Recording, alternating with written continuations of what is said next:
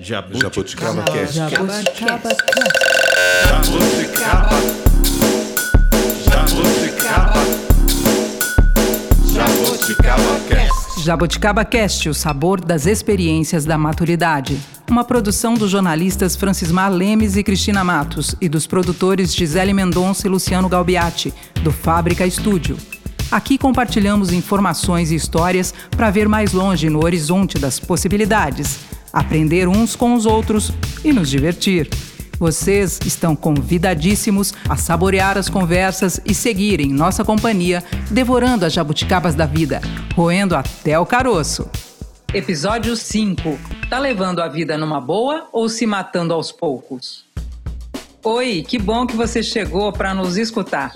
Eu sou a Cristina Matos e desejo que a nossa companhia te faça muito bem.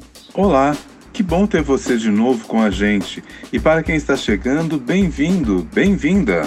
Olá, Luciano Galbiati aqui. Bem-vindos ao Jabuticaba Cast. Oi, gente, sou Gisele Mendonça. Bem-vindos a mais um episódio. A conversa de hoje é sobre cuidar da nossa saúde, especialmente do que nos alimenta. Por isso, convidamos a nutricionista Valéria Mortara para se juntar aos jaboticabas. Ei, Bem-vinda, muito Valéria. Obrigada, gente. Obrigada pelo convite. Obrigada por me tornar uma jabuticaba temporária. Tô adorando. Tô achando ótimo. Tá gostando? Tá gostando? A Valéria né? é uma festa. Nós que agradecemos, Valéria. Somos seu fã-clube aqui, viu? Ah, mas eu- é como eu disse, é- é- é, os fãs clubes mútuos são maravilhosos, né? Quando a admiração é mútua, fica perfeito. E mais, gente. Temos o depoimento do médico Marcelo Bendac e ainda vamos conhecer um projeto muito legal do Rio Grande do Sul para estimular a vida saudável entre pessoas com mais de 50 anos. Agora sem aglomeração por causa da pandemia, mas juntos online, os participantes estão descobrindo não só como comer melhor, mas resgatar memórias afetivas do tempo em que se sentar à mesa era mais do que fazer a refeição enquanto confere o celular, era compartilhar a vida com os amigos e a família. Bom, vamos falar de escolhas e saúde agora? Outro dia a gente leu um artigo, o título era Quais são as suas escolhas agora para viver além dos 100 anos? O texto fala do impacto do nosso estilo de vida na saúde e nas chances de viver mais e melhor. A epigenética é a ciência que estuda esse impacto. O autor do artigo, o médico Marcelo Bendac, de Curitiba, é mestre e doutor em urologia e presidente da Sociedade Latino-Americana de Uro-Oncologia. Nós conversamos com ele. Escuta só. Olá, amigos do Jabuticaba Cast. Bom, do ponto de vista epigenético, se tomarmos cuidados com a nossa saúde, nossa idade biológica será melhor e menor que a nossa idade cronológica. Ao contrário, se nós nos expomos a eventos e situações nocivas, teremos uma idade biológica pior. E com isso podemos fazer uma correlação entre a nossa idade biológica e a cronológica. A importância do exame epigenético é poder orientar nos cuidados com a saúde preventiva e até de forma mais específica em relação a algumas doenças, como alguns tipos de câncer, por exemplo. Ou seja, a epigenética auxilia a tomada de decisões para o futuro, seja por parte do indivíduo, dos profissionais de saúde, de políticas públicas de saúde e mesmo da sociedade de uma forma geral. Pensando em longevidade, em tempo de vida, em genética e epigenética, podemos dizer que a epigenética tem um papel fundamental porque vai nos orientar a manter a qualidade da produção das proteínas que temos nas células. E isto funciona de dois modos, na ativação ou na desativação dessas proteínas. E quanto melhor orientado o indivíduo, melhor a relação com o tempo e a qualidade de vida que pode e pretende ter para viver melhor. Os mandamentos de uma vida saudável e longeva dependem dos cuidados que temos com o nosso corpo. É preciso manter a rotina de exames periódicos preventivos, avaliar e repetir os exames quando necessário. E, claro, praticar atividade física, ter uma boa alimentação, reduzir o consumo de gordura, de açúcar, de bebidas alcoólicas e, importante, não fumar. Ter boa qualidade de sono e pouco ou nenhum estresse são fundamentais. O estresse por si só atua diretamente nas nossas células e pode ter impacto direto sobre elas. Interfere, por exemplo, nos níveis da pressão arterial, no envelhecimento dos nossos vasos sanguíneos. São muitas as consequências do estresse sobre a nossa saúde. Por isso, atividade física, qualidade de sono, ter um sono reparador são ações importantes e em qualquer idade. Viver até os 120 anos pode ser possível? Sim, pode. Novamente, precisamos de uma boa qualidade de vida, que, aliás, é um dos maiores objetivos da medicina e da biologia. Por outro lado, devemos estar cientes de que viver mais dependerá também de outros fatores associados, como melhores condições socioeconômicas, melhor estilo de vida, acesso à saúde e à educação. Esses fatores, aliados à boa qualidade de vida, determinarão no futuro como vamos aproveitar bem a nossa longevidade. E são esses e outros fatores que impactam uh, nas nossas células e nas nossas vidas. E assim detectamos com a epigenética ou epiprotime o exame que permite a avaliação da sua condição de saúde epigenética para conscientizar como cada indivíduo pode melhorar a sua condição de vida a ponto de viver mais e melhor. Eu agradeço aqui a oportunidade de me expressar. Um abraço, Marcelo Bendac. Um abraço, doutor. Nós que agradecemos a sua participação.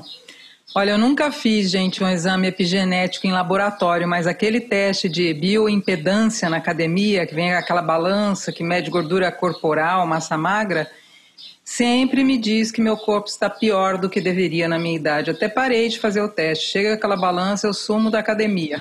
Se fosse só você, tava bom, né, Cris? Quem passa nesse exame, gente? eu procuro me cuidar sim.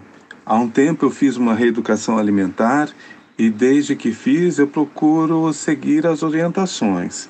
É, em relação à atividade física também eu faço, sempre busco fazer é, se não posso ir numa academia, eu procuro fazer uma caminhada. Hoje também tem os aplicativos que usam o próprio peso do nosso corpo, então não tem desculpa para não fazer atividade física, não. É um assunto fascinante, né? A gente pode falar mais sobre isso depois e também quero muito que a gente fale mais sobre controle de estresse, sobre exercícios, né? para os maduros, mas acho que em outros episódios. Hoje o foco é a alimentação. A gente já disse, é muito fã da nutricionista Valéria Mortara, por isso que ela está aqui hoje.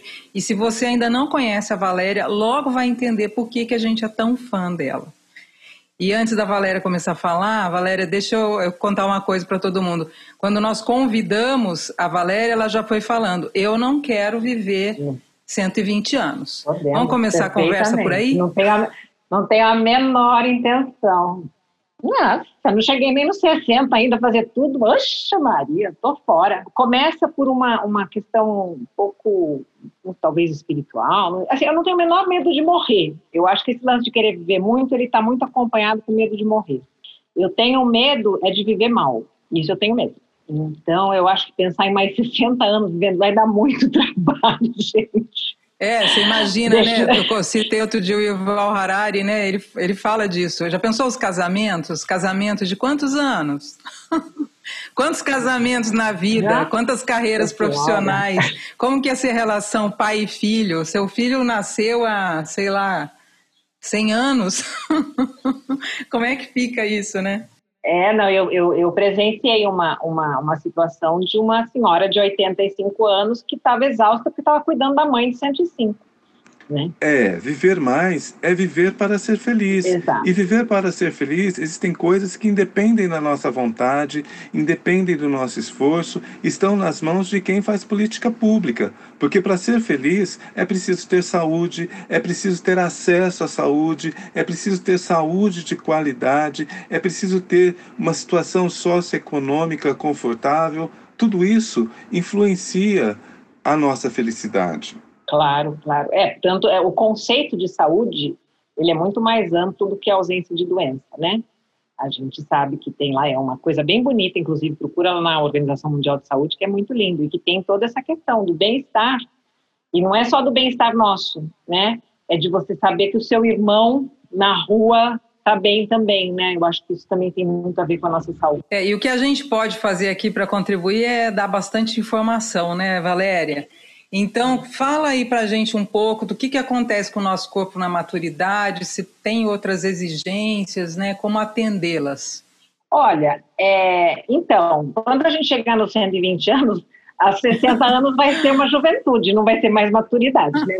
Vamos, vamos fingir que agora é maturidade. É, na verdade, assim, o que, que acontece? É lógico que muitas mudanças acontecem, né? Tanto com as mulheres quanto com os homens, né? Tem as questões hormonais, principalmente, que mudam bastante. A gente está em outra fase da vida. É, e existe também uma outra questão, assim, eu acho que mais importante do que. Eu não sou uma grande entendedora de fisiologia, é, eu sou uma pessoa que estuda muito o comportamento alimentar. Então, o que, que acontece quando a gente fica mais maduro? A gente normalmente tem um menor gasto energético, a gente tem fisiologicamente uma tendência a produzir mais gordura do que uh, na juventude, né? Então, você produz menos hormônios de crescimento e, e então você vai produzir menos músculo. E a gente uh, precisa dessa reserva de gordura. Porque o lance, assim, uma coisa que eu, eu, às vezes eu fico vendo pessoas perseguindo um corpo que está lá há décadas atrás, isso me dói muito no, no, assim, na, no meu atendimento, sabe? Eu não estou fazendo nenhuma apologia. Todo mundo que trabalha com essa coisa da autoaceitação falam que a gente está fazendo apologia da obesidade, não é nada disso a gente está fazendo a, a, a, apologia da autoestima, que foi o tema de vocês. Eu queria estar na semana passada, na verdade. né? É, uh, então, assim, o que, que acontece? O corpo da gente muda. Então, não adianta se querer ter um corpo. Às vezes a pessoa chega para mim, ai, o meu médico falou que eu tenho que emagrecer 30 quilos. Ok, quanto tempo faz que você tinha 30 quilos a menos do que você tem hoje? Né? Então, eu acho que a gente tem que aproveitar essa maturidade, esse deixar estar, que foi o que vocês falaram muito na, no, no, nesse podcast da qualidade da, da, da autoestima. Não ligar para as coisas, deixar isso entrar dentro de você e falar: Este é o meu corpo e eu vou cuidar bem dele. Então, parar de pensar na forma do corpo, para mim, é o primeiro passo para você ficar bem. Entendeu? Cuida da parte de dentro em todos os sentidos, no sentido de nutrientes e no sentido emocional. Como o doutor acabou de falar, quando você se estressa, né? Quando você passa nervoso, quando você não dorme, quando você fica, né? Você libera uma porrada, desculpa, não tem outra palavra, de uh, neurotransmissores, de hormônios e de coisas assim, que fazem uma loucura dentro de você, porque você está é, sob ameaça na, no entendimento do gerente que a gente tem aqui na cabeça. Então, eu acho que a gente tem que aproveitar da maturidade, que é uma das, das, das coisas que a gente pode conseguir, é o ficar calmo, entendeu? Eu acho que esse é, uma, é um primeiro passo para se alimentar bem. Uhum.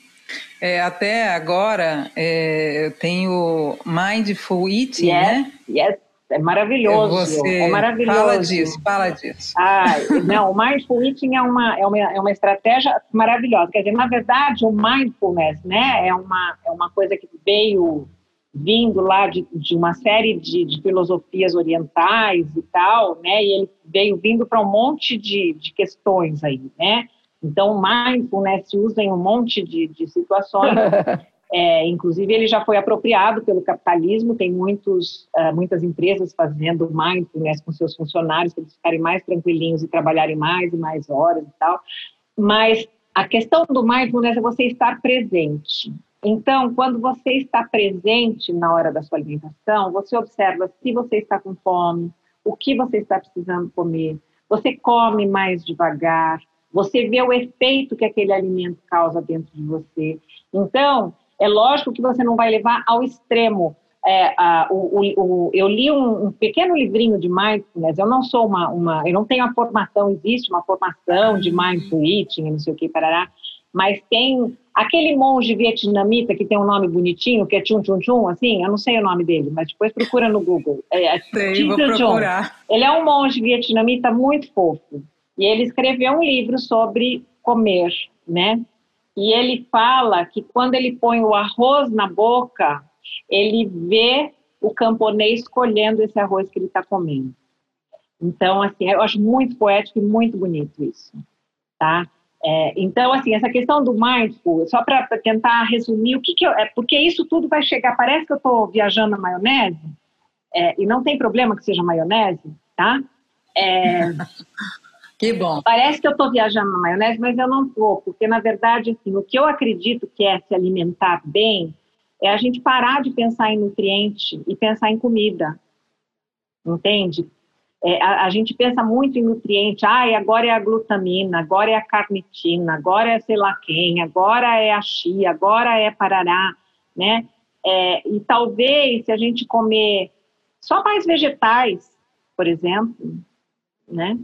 Talvez seja tão mais simples do que. Isso estressa. E aí vai gerar toda aquela cadeia que eu falei, que é uma meleca. É, ah, você pode ser uma pessoa que libera muita adrenalina quando você está estressado, e você pode ser uma pessoa que libera muito cortisol quando você está estressado. São dois hormônios é, bastante é, comentados sobre o estresse, né?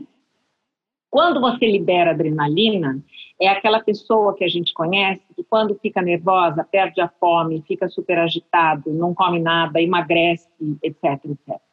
Quando a gente fala em cortisol, é aquela pessoa que fica com medo, melancólica, enfiada para dentro, fica toda inchada, o pé incha, mão incha, porque é o que o cortisol faz, né? A adrenalina acelera o coração, não sei o quê. Então, olha como isso interfere no seu, no seu formato de corpo. Então, para de pensar no seu formato de corpo, fique calmo, faça uma comida que te dê prazer, aprenda a cozinhar, entendeu? Faça refeições com gente que você gosta, coma devagar, e isso vai te trazer um resultado é, dentro de você espetacular, a ponto de, de acontecer o que o Francis Mar falou né? Os seus genes ficam com a resposta, os fenótipos, as respostas genéticas são super positivas e elas passam para frente. Assim como as negativas passam para frente, as positivas também passam, né? É isso. Deixa eu te perguntar uma coisa, pegando como gancho que você falou. A gente se preocupa muito com os tipos de alimentos e menos com o preparo. Eu me lembro que uma vez eu fui na sua casa. Hoje uhum. se popularizou servir água saborizada. Mas no dia que eu fui na sua casa, você me recebeu com uma água saborizada e foi de um capricho, de um cuidado. Isso faz a diferença, né? Ai, que lindo. Sim, é porque, porque a comida, ela carrega uma série de coisas. Ela, além de carregar nutrientes, ela carrega afetos, histórias, é, é, esforços, né? É, você preparar uma comida para alguém que você ama é um ato de amor, né? Então, assim, eu acho que preparar a comida é, é uma coisa que, que tem muito significado. Eu falei disso essa semana no Instagram. É, agora que vai chegando o Natal, eu sou de uma família comilona, né? Não é à toa que eu sou nutricionista. A gente ama comida e a gente ama comida não é quantidade, a gente ama cozinhar, achar receita nova.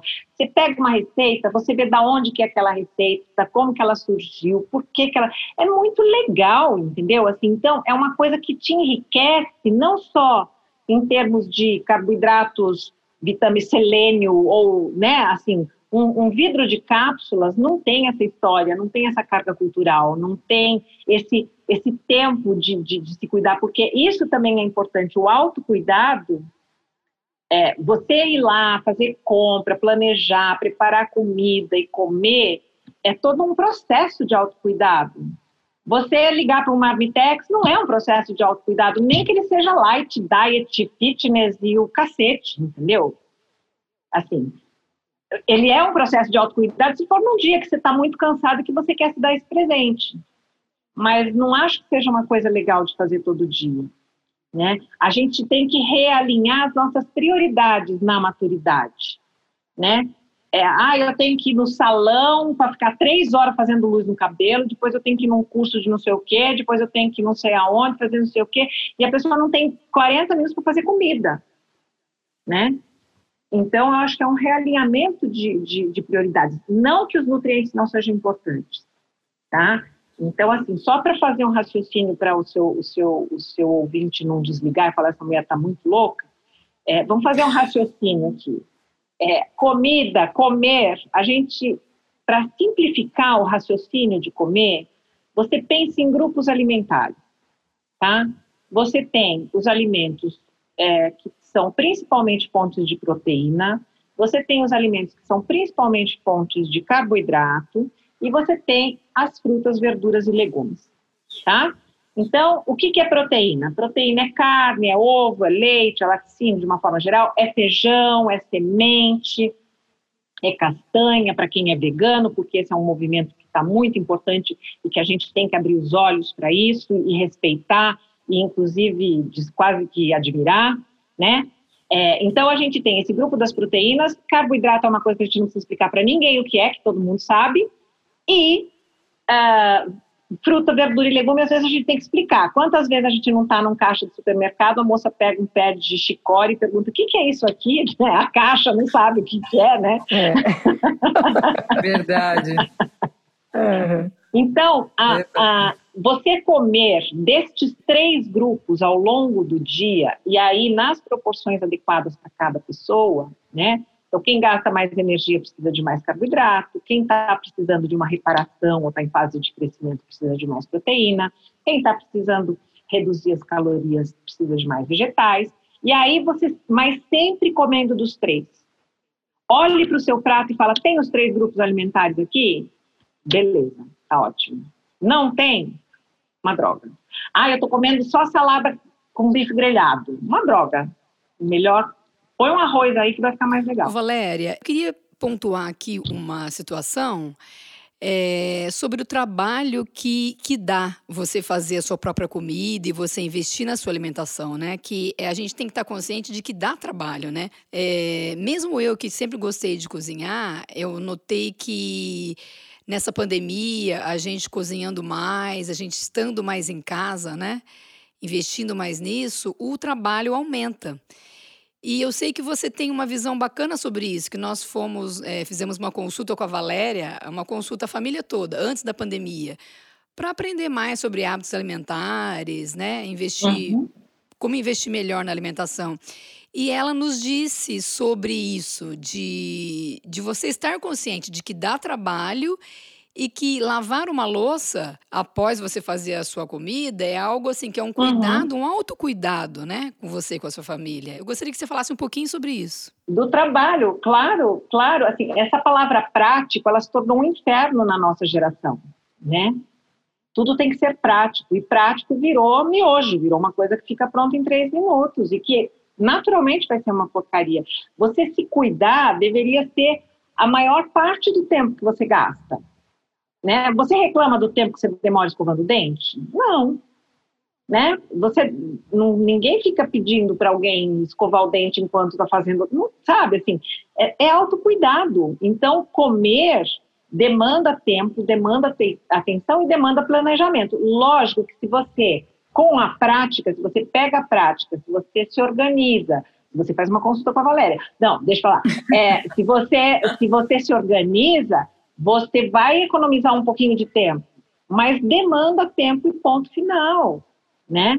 E, e, e, assim, a gente tem que dar um relax também. Ó, a minha louça do almoço está lá, eu não lavei ainda. A gente tem também essa, esse, essa coisa que a gente herdou, né? Principalmente nós mulheres, que não pode ter uma cozinha suja às quatro horas da tarde. Pode, gente. Tá tudo bem. Não mas, tem problema. Mas olha, uma, uma coisa que eu achei legal da pandemia, né? Se, se teve alguma coisa legal, é que muita gente aprendeu a cozinhar e muitas famílias aprenderam a se organizar Sim. de um jeito para cozinhar. E os filhos estão ajudando a lavar essa louça aí, uhum, né? Uhum. Eu acho que vai ficar uma herança boa nesse sentido. A tal da pandemia, né? Quanta gente é, que começou a fazer seu pão, pão. e se desestressar fazendo pão, né? E descobrir uma fonte de renda. Uhum, Não é? Uhum. Bem legal, né? Verdade, eu acho. Ô Valéria, mas é, você falou agora há pouco de cápsula, né? Eu tenho visto muita gente recomendar suplementação, né? Para maturidade, para velhice, né? Não de agora, mas agora ainda mais. Né, dizendo que a gente não tem mais a capacidade de absorver tudo e tal. Você é contra a suplementação ou quem tem grana pode fazer? Você acha interessante fazer? O que, que você pensa? Eu acho que é, eu acho que assim, não é que não, não é todo mundo que precisa de suplementação. Eu não, não, não tenho isso por via de regra. Ah, quantos anos você tem? Pá, toma aqui um polivitamínico. Não, não é assim, né? Uhum. Existem questões que interferem bastante na absorção de nutrientes, não sei o quê. E aí, às vezes, vem com essa história, ah, é na idade, não sei o quê. De repente, você pega uma pessoa que toma omeprazol há 20 anos, não é a idade, é o omeprazol há 20 anos que atrapalha a absorção é, das coisas, né, dos nutrientes, porque ele, ele modifica o pH uhum. lá no uhum. tubo e a, e a absorção é ruim. Então, assim, eu não sou uma pessoa favorável à suplementação via de regra, o que não quer dizer que, às vezes, não seja muito interessante, né? Então, existem algumas coisas que são muito uh, ligadas a, a, porque nós não somos terceira idade, né? A gente é segunda idade e meia, mais ou menos, né? Eu não admito que a gente é terceira idade. Para essas pessoas da segunda idade e meia, às vezes, por exemplo, uma suplementação de vitamina B12 é ótimo, né? Mas às vezes, por que, que você vai ficar tomando esse negócio, né? É, não é em todos os casos que isso é necessário. Então, assim, eu acho que vale a pena, primeiro, você comer bem, porque a suplementação tem esse mal, Cris.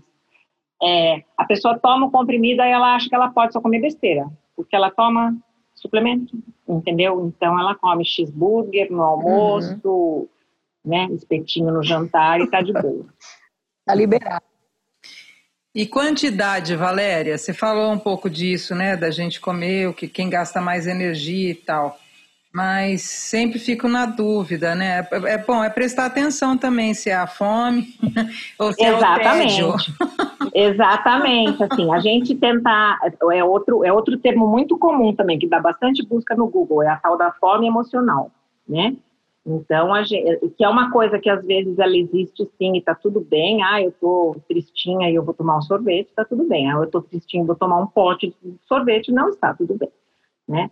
É, mas, assim, as quantidades, elas variam muito. E, na, e, assim, essa é uma das questões. Quando a gente vai envelhecendo, a gente precisa de menos energia, porque a gente perde um pouco de massa muscular, principalmente quem não faz atividade física regular, né? E quem determina quanto de energia você precisa, em termos de calorias, é a quantidade de músculos que você tem no corpo, né? Então, se você quer comer mais, é, fique mais musculoso. Vá fazer exercício, vai fazer caminhada, faça exercícios de força e tal, e aí você pode comer mais. A B12 é, ajuda nisso? Desculpa, só para. Não, a B12 não tem nada a ver com o formato do corpo, ela tem a ver com o, a, os circuitos aqui em cima. Ela tem muito a ver com as questões de estresse, cansaço mental, essas coisas assim. A B12 ela está bem relacionada a demências, inclusive. Às vezes, às vezes parece que a pessoa se chega e fala: Nossa, essa pessoa está esquecendo de tudo, não sei o que, ela começa a tomar B12 e. Pum, né? Então, às vezes acontece, mas ela não tem nada a ver com a forma. Nesta época da vida, sempre aparece algum problema, uma diabetes, uma pressão alta, e também vêm os amigos, os parentes, nos dando dicas, sugestões de algum chá ou de algum alimento que diz que faz bem. O que é mito e o que é verdade? Então, é uma coisa que é, é, pode ter verdades e pode ter mitos, né? Assim, é, o diz que é bom é um problema, né? Diz que é bom, diz que é bom, diz que é bom, às vezes dá, dá BO, mas assim, muitas, muitos medicamentos que se usa hoje nasceram do diz que é bom, né? É, então, ah, por que, que tomam esse chá aqui para essa situação? Aí vai lá e vê o princípio ativo que tem naquela erva e daquilo ali nasce uma medicação. Né? Meu pai era químico e ele ficava muito nervoso com o termo produto natural.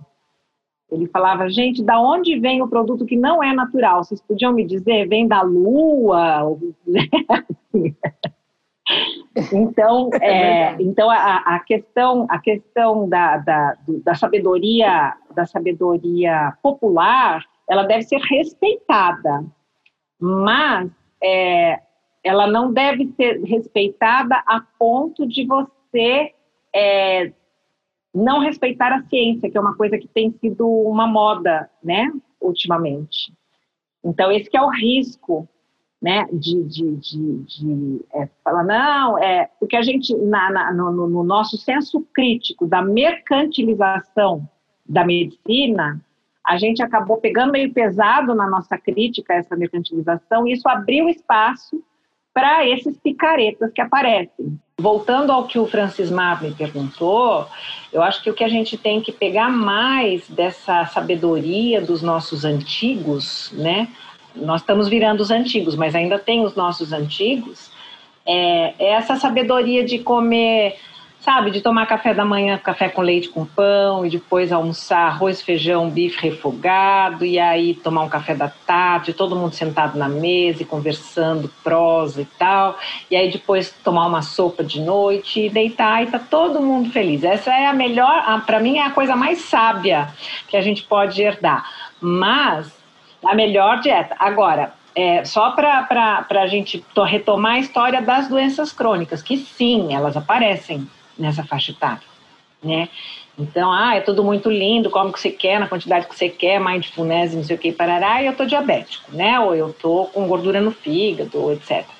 Então, é óbvio que a gente ter cuidados com a alimentação é, são super importantes, mas eu acho que o cuidado é justamente esse, assim, é entender que, primeiro, a nossa ingestão de vegetais é muito baixa na vida moderna. Os, os antigos comiam muito mais vegetais do que a gente, né? Em termos e as novas gerações então nem se fale, né? A ingestão de vegetais caiu muito, então por isso que eu bato palmas para esse veganismo aí é, chovendo, porque eu acho que isso tá, tá trazendo de volta alguns caminhos importantes, tirando aquelas pessoas que só comem cachorro quente vegano, que aí é outra é outra questão. Eu acho que uma, uma coisa bem importante de se falar, se a gente fala de alimentação, é falar no Guia Alimentar para a População Brasileira, que é um documento que é, foi editado essa, essa, esse formato na, por volta de 2014 e ele é comemoradíssimo no mundo inteiro como um dos documentos mais completos em relação ao que fala sobre alimentação saudável. Ele não fala em nenhum momento que não é para comer arroz, que não é para comer carboidrato, que não é para nada. Ele fala para você comer pouco, para você comer com gente que você gosta, para você utilizar alimentos pouco processados, para você criar o hábito de cozinhar. Ele fala para você ter um comportamento alimentar saudável, né?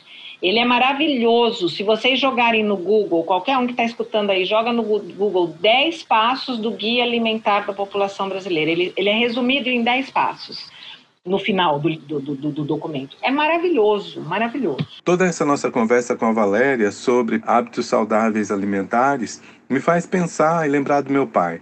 Meu pai, toda segunda-feira, ele perguntava, mãe, ele chamava minha mãe de mãe, mãe, qual vai ser o cardápio de domingo?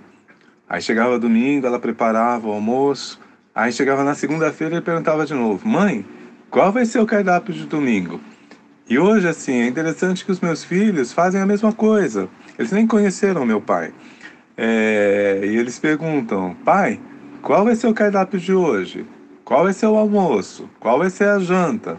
É muito interessante a gente ver isso, que esses hábitos alimentares, essa nossa relação com a comida, ela passa para os nossos filhos, passa para os nossos descendentes. E ela tem que ser positiva. Se você tem uma relação com a comida que você fica, você olha para as coisas e fala, nossa, isso aqui engorda, nossa, com a comida e com o seu corpo, né? Tem um texto muito lindo que eu também não vou saber de quem, nem onde, nem nada, que é uma história de uma uma mulher contando que a filha dela se olhou no espelho e falou: "Ah, tô horrível", porque a mãe dela passava o tempo inteiro se olhando no espelho falando que estava horrível, né? Então, é, essa relação, tanto com é, essa relação tanto com o corpo como com a alimentação, quanto mais positiva ela for, né? Olha que legal essa ideia de na segunda-feira já pensar o que, que você vai comer no domingo, é prolongar esse prazer. Ele passa seis dias feliz. É verdade. Ele passava a semana inteira Não é, pensando é, na comida do domingo. a semana curtindo aquela alegria de que, olha, tá chegando o dia que eu vou comer aquela coisa. É maravilhoso, adorei. É, é comer, eu, eu, eu, eu poria cinco coisas aqui, assim, né? Comer os três grupos alimentares, mastigar bastante, tomar bastante água, parar de comer quando estiver satisfeito, né? É uma, uma coisa ruim dos antigos, a gente falou muito bem dos antigos, vamos falar mal deles agora. Era assim, ó, Ai, filha, tem que limpar o prato. Tá cheio de gente passando fome. Pode comer uhum. tudinho. Não quero ver um grão de arroz aqui, né? É, isso é, acaba com a sua percepção de saciedade, porque você come além do que você queria, né? Então, gente, você não vai salvar a fome do mundo jogando um pouquinho do seu prato fora e amanhã, quando você for fazer seu prato de novo, põe menos comida, tá bom? É, põe menos, né? Isso aí. Eu acho que é isso. Acho que é assim, eu resumiria nessas quatro coisas e seja é. feliz no momento. Tra traz essa história do mindful assim, entendeu? Eu estou bem, eu me amo, eu vou cuidar de mim. Você não cuida de uma pessoa que você não gosta. Você não cuida de uma pessoa que você fala, ai, que horrorosa, baleia, gorda, nojenta. Você vai cuidar dessa pessoa? Vai nada, né? Cuide bem de você. Tá certo. Né? Eu gosto de tomar vinagre de maçã. Eu gosto. Me dá vontade, eu tomo um golinho assim. Que engraçado. É, não, eu acho que se tá gostoso é isso, assim, o prazer que você sente e às vezes o efeito bom. Tem pessoas que tomam água com limão espremido e elas se sentem bem. Eu gosto. E gostam, entendeu? O suco então, verde tá eu também bem. gosto. Me dá prazer é, tomar. Então, Exatamente. Eu, assim, eu tenho um monte sabor. de pacientes. É, eu tenho um monte de pacientes que eu falo para tomar suco verde porque eles gostam de suco é. verde e gostam da praticidade de bater um negócio e tomar e tem tudo ali e tal. É, eu gosto de sentar, comer pão, passar manteiga, também. a geleia que eu fiz, eu o pão que eu fiz. eu, essas coisas. Eu também o gosto. suco é só o começo, é, né, Luciano? Só começar, Eu também gosto da couve de qualquer forma. Ele é um bom começo. É, a couve com feijoada também fica ótimo, né, ótimo, gente? Vamos ótimo. falar a verdade. Valéria, nós não podemos deixar você embora sem dizer pra gente se jabuticaba é boa mesmo ou não. Olha, eu acho que é muito boa. Jabuticaba é muito boa. Eu, morro de medo de jabuticaba porque dá muita abelha em jabuticabeira e eu tenho uma alergia violenta. Já tive muitos choques anafiláticos, então eu quero longe. É. Ah, é? Mas eu, ó, inclusive, se tiver sobrando jabuticaba, vocês podem mandar para mim que eu devolvo em geleia para vocês, tá Ótimo. tá bom? Faz muito bem. Ai, que delícia. É um antioxidante, é um antioxidante maravilhoso. Assim como a uva faz bem, a, a jabuticaba faz bem. Então é a nossa uva, né? Já que os franceses têm o vinho, nós temos a jabuticaba. E... Olha, gente, essa, olha essas quatro jabuticabas aqui na minha frente. Claro que fazem bem. Pessoas maravilhosas do bem fazem muito bem. Bom, daqui a pouco a gente fala mais com a Valéria, né? Vamos, vamos para o Rio Grande do Sul agora, Francis? Vambora, Cris. Quem vai falar primeiro é a coordenadora do projeto Maturidade Ativa do SESC do Rio Grande do Sul, a Luciana Basile. No projeto são mais de 70 grupos em todo o estado, reunindo 5.700 matures. Na verdade, o, o, trabalho social com idosos no Rio Grande do Sul ele surge em 96 no SESC, é, com o objetivo de ocupar o tempo livre dos idosos. Então, eram atividades sociais e culturais é, para preencher esse tempo livre. E em 2003 foi quando nós formamos o primeiro grupo da maturidade ativa já com uma metodologia construída, então, com um objetivo não só social e cultural, mas que a gente pudesse trabalhar as questões do envelhecimento. É, desse tempo para cá, a gente vem reformulando né, a metodologia, atendendo uh, o novo contexto social em que os idosos estão inseridos, né, e, e muito uh, pela perspectiva uh, que a gente vive, assim, de, de uma população, né, cada vez uh, chegando a uma idade mais avançada e que a gente precisa atender também a essa demanda. É, hoje a gente tem como objetivo, na maturidade ativa, promover a cidadania e a participação social dessas pessoas, né, a partir dos 50 anos de idade, entendendo que a gente precisa se preparar né, para nossa velhice é, é, de uma forma saudável e tranquila, como algo natural. Então, por isso que a gente oportuniza que as pessoas possam ingressar na maturidade ativa a partir dos 50 anos. É, na maturidade, a gente trabalha a partir de quatro diretrizes, né? É, as relações intergeracionais, entendendo a importância né, dessa troca com outras gerações, uh, o protagonismo do idoso, né, colocando ele sempre como centro realmente né, dessas ações, o envelhecimento ativo, né, proporcionando ações em que realmente faça sentido né, ações para o idoso e para a comunidade que ele vive, e a gerontologia como tema transversal, né, que é, perpassa por todas as ações que a gente oferece. A Luciana também disse que o projeto precisou se adaptar na pandemia. Todas as atividades que a gente oferece na maturidade ativa são atividades presenciais. E com a pandemia, uh, essas atividades ficaram suspensas. Então, a gente precisou reformular uh, e criar uma nova forma de chegar até esses idosos que estavam em casa e através então da internet a gente conseguiu é, dar continuidade ao trabalho que a gente vinha fazendo né, de forma presencial. Então, os encontros, uh, os jogos, as rodas de conversas, uh, algumas palestras, enfim, a gente conseguiu manter num formato online, o que né, fez com que os idosos continuassem né, com os vínculos que eles têm, com seus grupos, com seus facilitadores, né, com as equipes, uh, o que mantém né, essa rede muito saudável e de certa forma assim é, é, um, é um vínculo que né, é, se estabelece uh, num período muito difícil que a gente está vivendo, né? Então é um espaço de escuta também, de desabafo, uh, é um espaço também de, de alegrias, né? De compartilhar ali é, coisas boas, enfim. Uh, e que a gente vem trabalhando ao longo desses meses aí que a gente está enfrentando essa pandemia é, de uma forma muito criativa com as equipes, né? O Maturidade Ativa do Rio Grande do Sul já lançou dois e-books, o Artistando Sabores e o Receita com Memórias, que você poderá ler entrando no site do projeto. A gente vai deixar o endereço na descrição do episódio. E uma das atividades né, que se pensou então para esse ano foi justamente trabalhar com a questão da culinária, é, fazendo com que os idosos é, pudessem, né, nas suas casas, reviver muitas vezes receitas familiares, receitas afetivas, e que isso pudesse trazer um sentido também, né, para aquele momento que a gente está mais isolado em casa, que a gente está sozinho, que a gente passa a cozinhar mais, né? Então, uh, qual o sentido de tudo isso, né, na, nas nossas vidas? E a comida, ela, ela tem, né, a comida uh, no sentido de cozinhar e de reunir pessoas, ela traz traz esse afeto, né? Então, eh, de certa forma, isso foi muito importante nesse momento, né, para os idosos.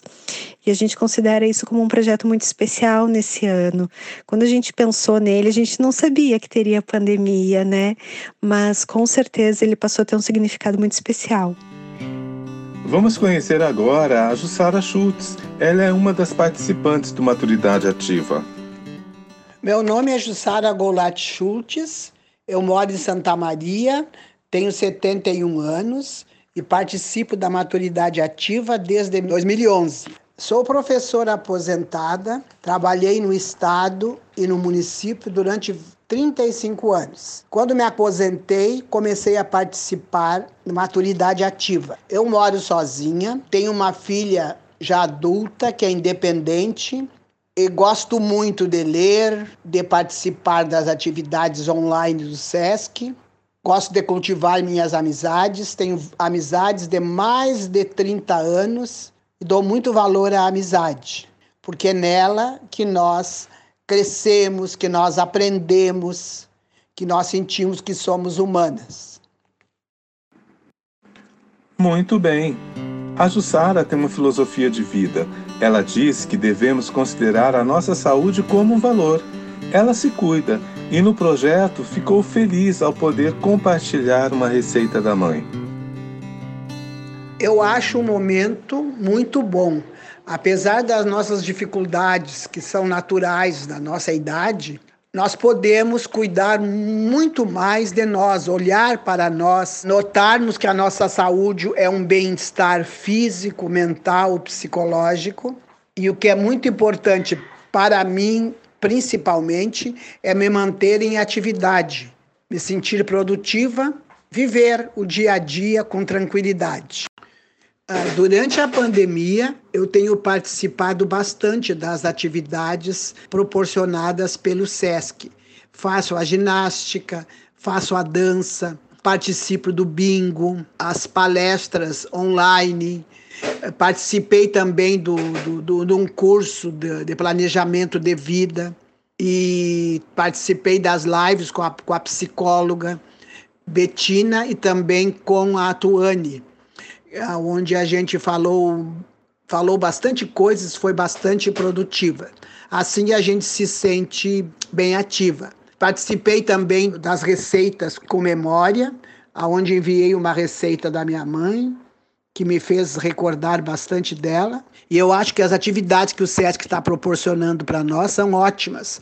Os professores são, são muito carismáticos, e isso é muito bom para a gente. É uma companhia, principalmente para quem mora sozinha. Sempre fui muito cuidadosa com a minha alimentação e as participei das palestras, inclusive uma vez nós fizemos presencial como fazer o sal com ervas. Acho muito importante cuidar da alimentação, porque eu acho que a alimentação, quanto mais comida de verdade, melhor para a saúde da gente.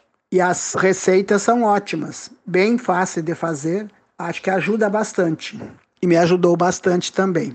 Olha só a receita de vida que a Jussara deixa para nós. Esta fase é muito boa o que nós não, é, não podemos nunca desistir, ter fé, ser resiliente e, e, sobretudo, olhar, olhar para nós, olhar para o nosso próximo, olhar para a natureza, ter muita paciência e equilíbrio, principalmente agora durante a pandemia. E para terminar, vou citar uma, um pensamento de Voltaire, filósofo francês, que eu achei bem interessante quando li. Eu decidi ser feliz é melhor para a saúde. Essa é a Jussara Schultz, participante do projeto Maturidade Ativa do SESC do Rio Grande do Sul. Esse projeto tem tudo a ver com o nosso episódio de hoje, que falou sobre epigenética, falou sobre alimentação saudável, falou sobre estilo de vida saudável. Muito bacana. Bom, vem aí as, as festas de fim de ano, né? Que esse ano não sei direito como vai ser, mas vai ter, né? E a gente vai comer, né? E tudo bem, né, Valéria? Sem culpa, né? É, não, e assim, é, a gente vai comer é, e se a gente fica muito nessa neura de ah, isso pode, isso não pode, só hoje, não sei o quê, a gente parece que só vai comer. Então, se a gente for comer, conversar, dar risada, bebericar, ajudar a lavar louça e não sei o quê, certamente vai comer menos. Então, eu acho que esse é o, é o, é a melhor, é o melhor conselho que eu dou, né? É, desfoca da comida. Quando você desfoca da comida nessa coisa assim, ai, quantas colheres, sabe? Quando as pessoas. Quando alguém me manda uma mensagem, quantas colheres de arroz que eu posso comer? É, assim, agora a pessoa já me conhece, ela já sabe. Quando você quiser, meu filho, não sei a sua fome, não sou você, né? come devagar e para de comer. Então, assim, deixa as festas de fim de ano virem, mas vamos tentar também é, trabalhar algumas questões, aquele toda aquela aquela aquela coisa que talvez não seja tanto da nossa geração, talvez seja mais da geração dos nossos pais, que tinha aquela coisa da fartura, do, no sentido do exagero, né? É, então repensar esse desperdício porque a, a, o nome de fartura é desperdício, né? É, e tem muita gente precisando de, de, comida por aí. Então, assim, pense se talvez sobrar sua comida, levar para um abrigo de pessoas moradores de rua, em situação de rua, ou levar para o Lar Anália Franco. Não precisa ficar comendo um monte, se você fizer um monte de coisa que você quer fazer todas as receitas. Então, eu acho que é só ter moderação. Perfeito, Valéria. Muito obrigada, viu, Valéria, pela sua participação hoje aqui. Foi demais. Eu peço mil desculpas que eu sei que eu falo muito, mas eu adoro falar. Bom, a gente está chegando aqui ao fim, né? E só um recadinho, como, como a gente está nessa vibe de conversar sobre alimentação, Valéria, eu gravei com uma terapeuta ayurvédica, ah. a Cláudia Cardoso, Vou soltar, vamos editar né, essa entrevista separado para a gente soltar aí durante a semana para quem tiver curiosidade de saber mais uhum. sobre o Ayurveda, que é, é, bem interessante também. Ela, ela, eu, eu, eu experimentei, fiz um detox com ela e gostei. Achei, adotei algumas coisas para o meu dia a dia Comida prática e leve, muitos vegetais. Tá tudo, tudo a mesma coisa que a gente está falando, na verdade. Uhum, é e você mesmo. também, né, Francis, tem aí mais um plus desse episódio, um bônus. Eu falei com a nutricionista Denise Kavaski, de Curitiba. Ela fala sobre dieta vegana. A gente avisa você pelas redes sociais assim que o material estiver editado. Fica de olho lá. Queria convidar você também para ouvir os outros episódios do Jaboticaba Cast. Obrigada, então, gente. Até o próximo episódio. Tchau, Valéria. Obrigadão pela sua participação, tá? Até mais, pessoal. Tchau. Beijão para todos. Tchau, gente. Até logo. Tchau, Valéria. Muito obrigado, Jaboticabas. Jaboticaba Cast. Ouvir esse podcast faz bem à saúde. Compartilhe com os maduros que você ama. Jaboticabas possuem propriedades antioxidantes. Acompanhar este podcast faz bem à saúde. Câmbio.